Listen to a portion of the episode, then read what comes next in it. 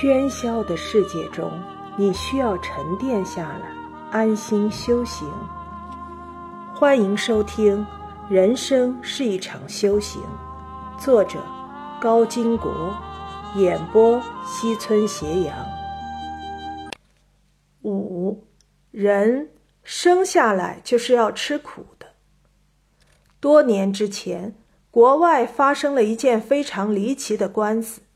一位年轻人把自己的父母告上了法庭，理由是父母未经自己允许，便把自己带到这个世界，让自己受了很多苦。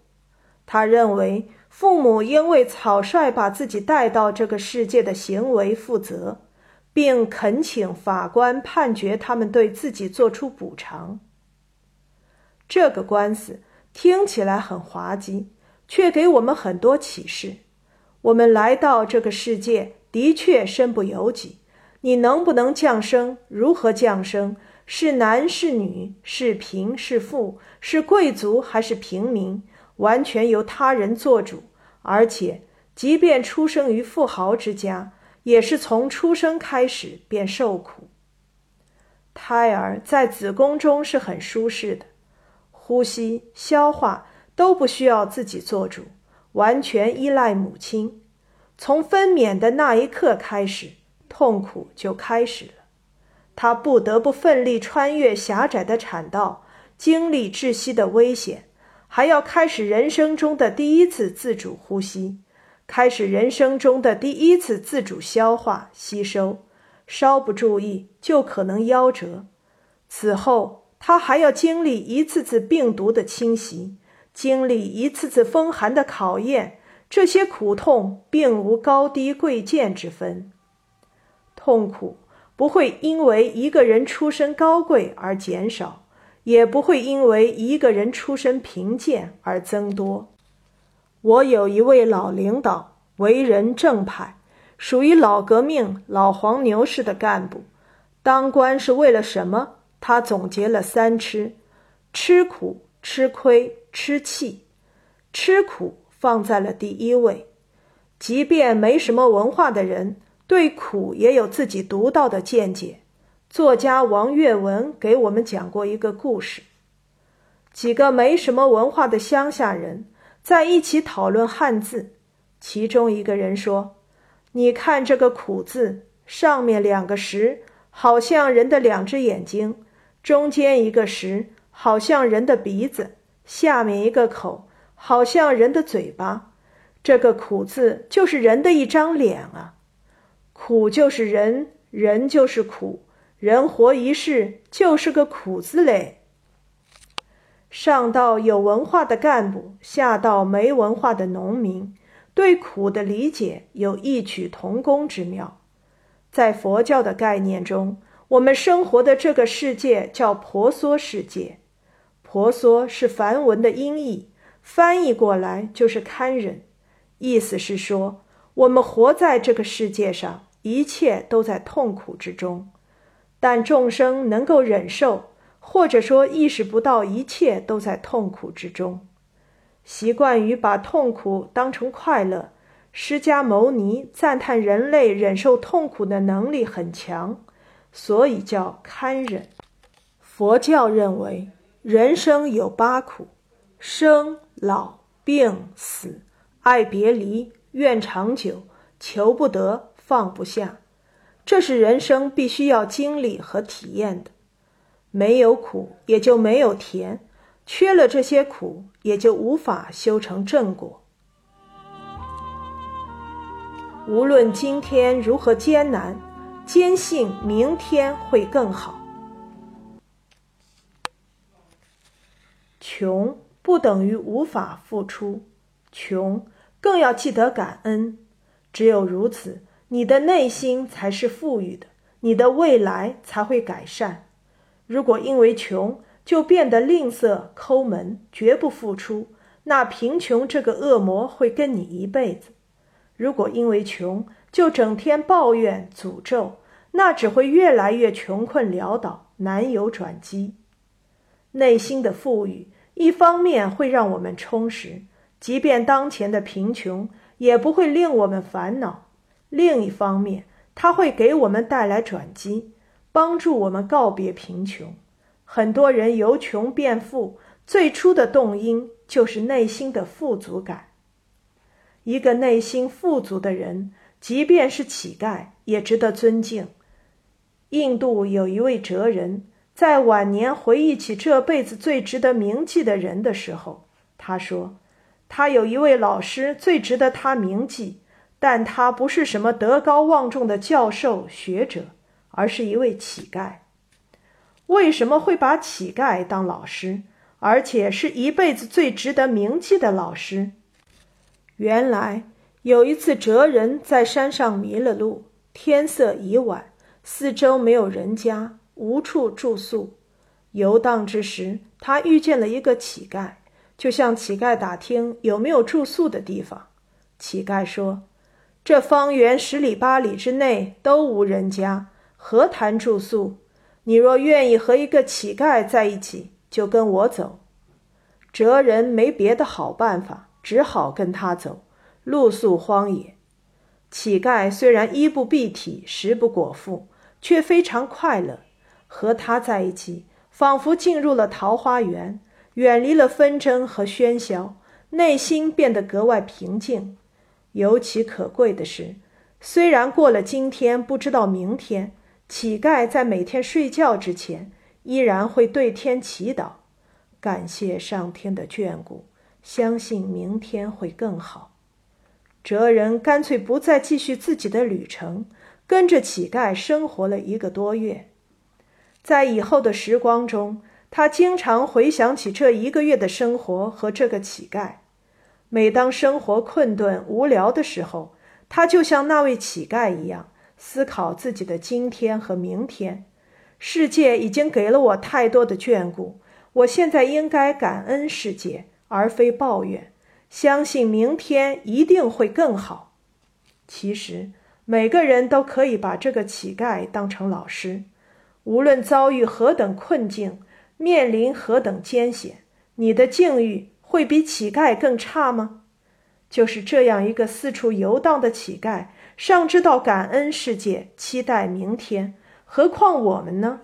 而这种感恩，毫无疑问，也有助于我们走出困境，最终让我们以豁达的心态走向成功。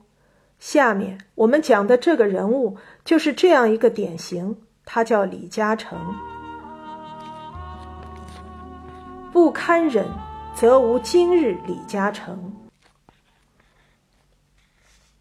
堪忍，表面意思是可以忍受，隐藏的含义则是可以忍受痛苦，把痛苦作为磨练，以致产生快乐。忍受痛苦是一生中必须经历的过程，甚至会持续一生。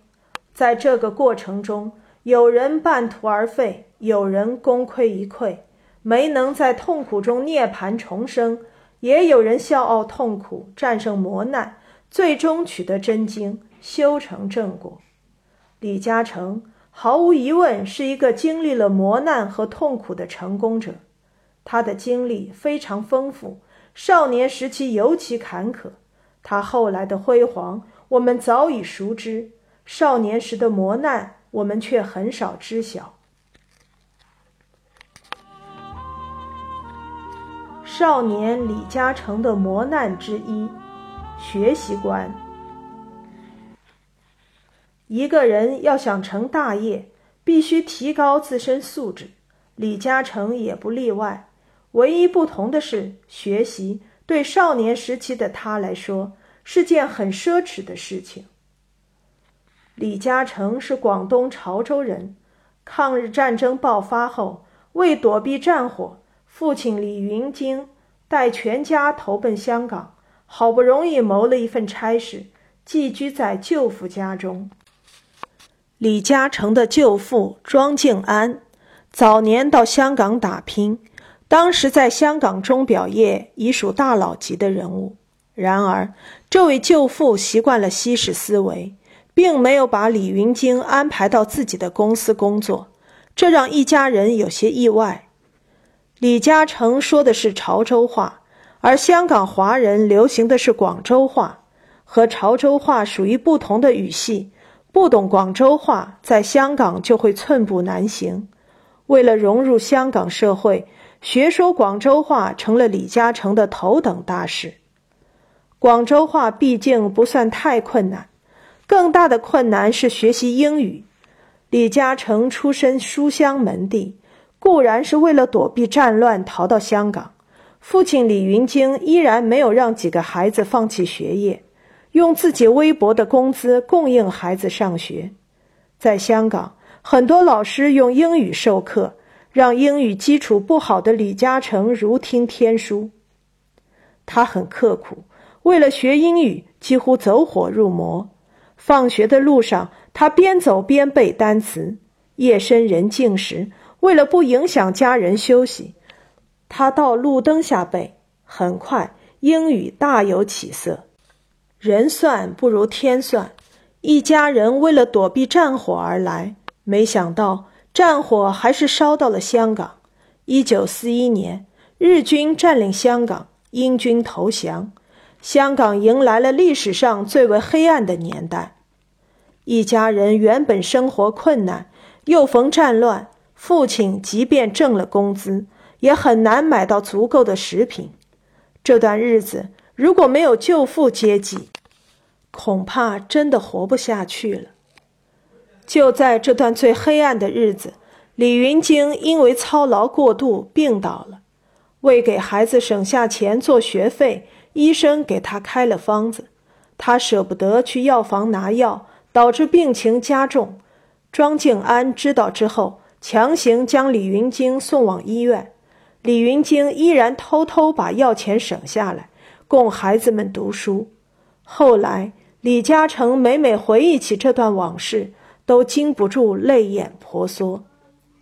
李云京终于没能扛过去，一九四三年病逝。身为长子，李嘉诚不得不做出辍学养家的决定。那一年，他十四岁。令我们赞叹不已的是，即便是在辍学养家的艰苦日子里。李嘉诚都没有放弃学习。或许李嘉诚明白，现在的日子很穷很艰苦。目前我也只是一个茶馆伙计，但这并不意味着自己将来就没有大发展，就一定用不着英语。他的第一份工作是在茶馆干跑堂，端茶递水，社会地位低下，而且早出晚归，疲惫不堪。这个时候，要想学习新的英语知识几乎不可能。于是，他给自己制定了一条最低的标准：不能忘记学过的单词。为了免遭经理和茶客训斥，他总是在稍有空闲的时候躲到墙角，掏出记英语的卡片，迅速看一眼，然后默记。李嘉诚还有一个弟弟，一个妹妹，父亲去世了。弟弟妹妹的学业依然要继续，凭他微薄的收入，供应弟妹的学费已经十分艰难。为了省钱，他想了一个好办法：买旧教材。很多学生把旧教材当废纸卖掉，有的书店专门做旧书交易，这让李嘉诚大为欣喜。每个学期开始之前，他就去给弟妹买旧教材来用。能省下好几块港币，旧教材用完了，他再把旧教材卖给书店，买来新的旧教材，如此循环下来，他花了很少的钱，却让弟妹用到了同样的教材。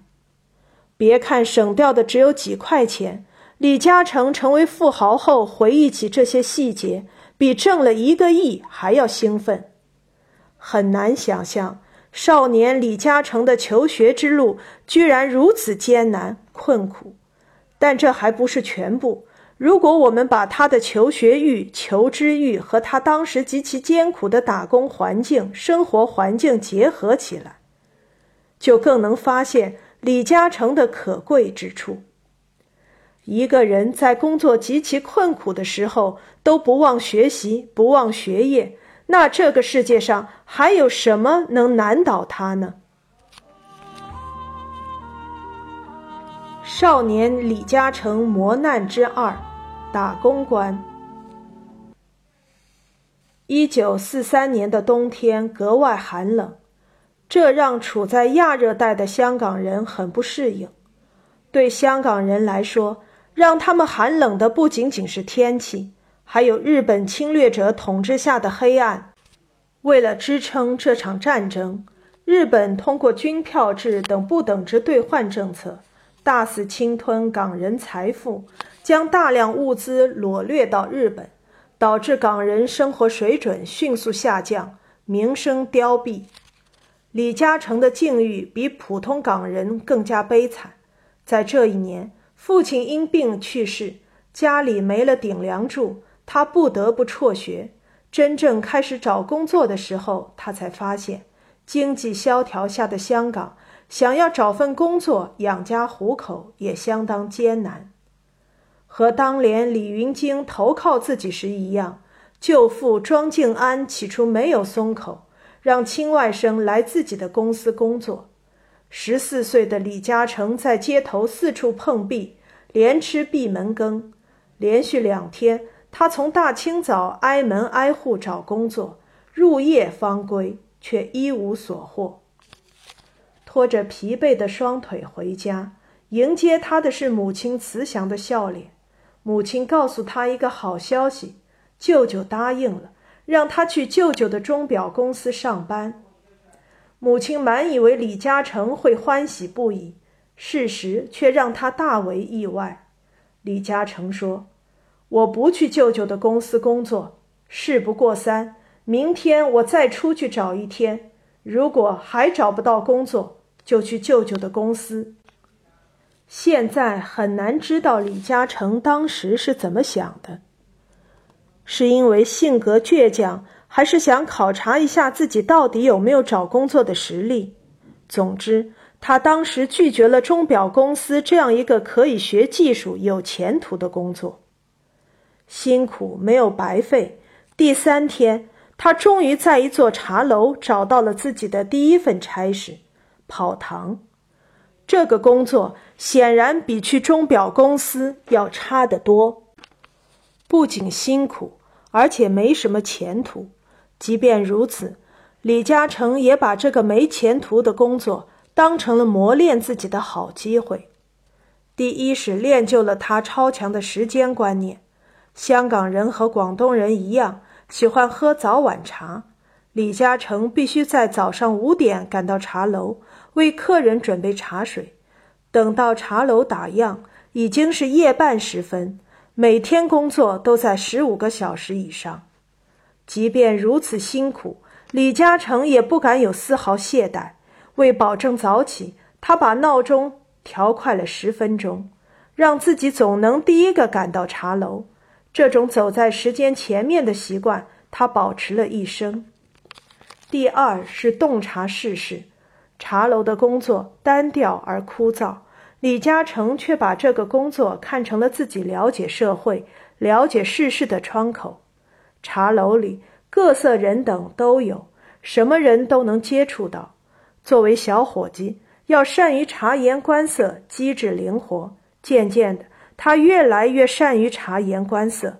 来了客人，他会根据客人的衣着打扮，揣测他来自什么地方。干什么工作？家庭状况如何？这不仅让少不更事的李嘉诚迅速融入了社会，也让他目光变得更加敏锐。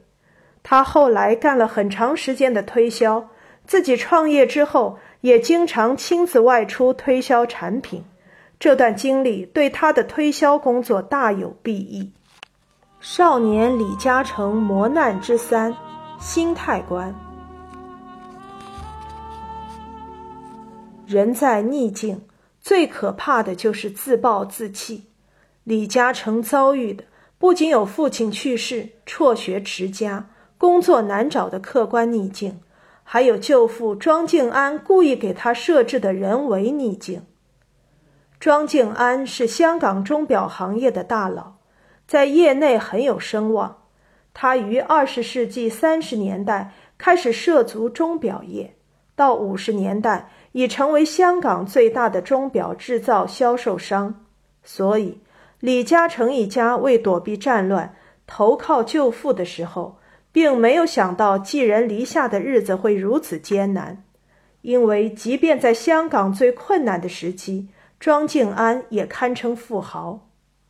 遗憾的是，庄静安有很强的西式思想，强调自己努力，反感寄养，所以他对姐夫一家的帮助十分有限。但他并非冷酷无情。李云京去世后，他也十分难过，早就有了让李嘉诚到自己的公司工作的意思。不过，他担心李嘉诚如果如此轻松地找到一份好工作，势必不会珍惜，所以决定先磨练他一下，让他自己去找工作去碰壁，这样他才会珍惜所得。令他感到意外的是，李嘉诚居然不领情，宁可去干更辛苦的跑堂工作。或许从这一点上。庄静安就能感觉到这个小孩不一般，无论是客观环境造成的逆境，还是舅父人为制造的逆境，唯一的效果就是激发了李嘉诚奋发向上的活力。试想，如果是你，你去投靠一个富豪舅父，父亲去世了，自己辍学又找不到工作，家里还有弟弟妹妹要靠自己供养，舅父却毫无同情之心。一点帮忙的意思都没有，你会怎么想？你是报复社会、自暴自弃，还是到舅父的门上大骂一顿、哭喊一通，甚至断绝关系？普通人很容易被这样的磨难所击倒。李嘉诚没有，他更成熟、更老练、更狡猾，也更懂得感恩。对于舅父，他似乎没有过多的抱怨。社会就是如此。一个男子汉不能把命运寄托在他人身上。最难能可贵的是李嘉诚的感恩之心。在茶楼跑堂的时候，有一次他听客人谈天听得入迷，居然忘了给客人倒茶，直到大伙计喊了他一声，他才猛然惊醒，匆忙跑过去倒茶。因为匆忙，不小心把茶水洒在了客人的衣服上。李嘉诚吓坏了，因为就在他来之前，一个跑堂的伙计不小心把茶水洒在了一个黑社会师爷的衣服上。老板吓坏了，逼伙计当场给客人下跪，然后责令其滚蛋。如今自己又犯了这种错误，弄不好这份来之不易的工作也会因此丢掉。老板发现李嘉诚把茶水洒在了客人的衣服上，正要责骂。那位客人忽然说：“不怪这位小伙计，是我不小心碰到了他。”老板心知肚明，还是坚持让李嘉诚道了歉。不过，李嘉诚的工作却因这位客人的善意而保住了。成为巨富之后，李嘉诚曾对友人说起过这件事。他说：“这虽然是小事，在我看来却是大事。”如果我还能找到那位客人，一定要让他安度晚年，以报他的大恩大德。很多事情，有些人当时印象深刻，随后就忘记了。尤其是别人的善意善举，李嘉诚没有。少年时期一位客人的善意，他记了一辈子，一直想报答而无门。这种感恩心态。是否也是李嘉诚成功的秘诀之一呢？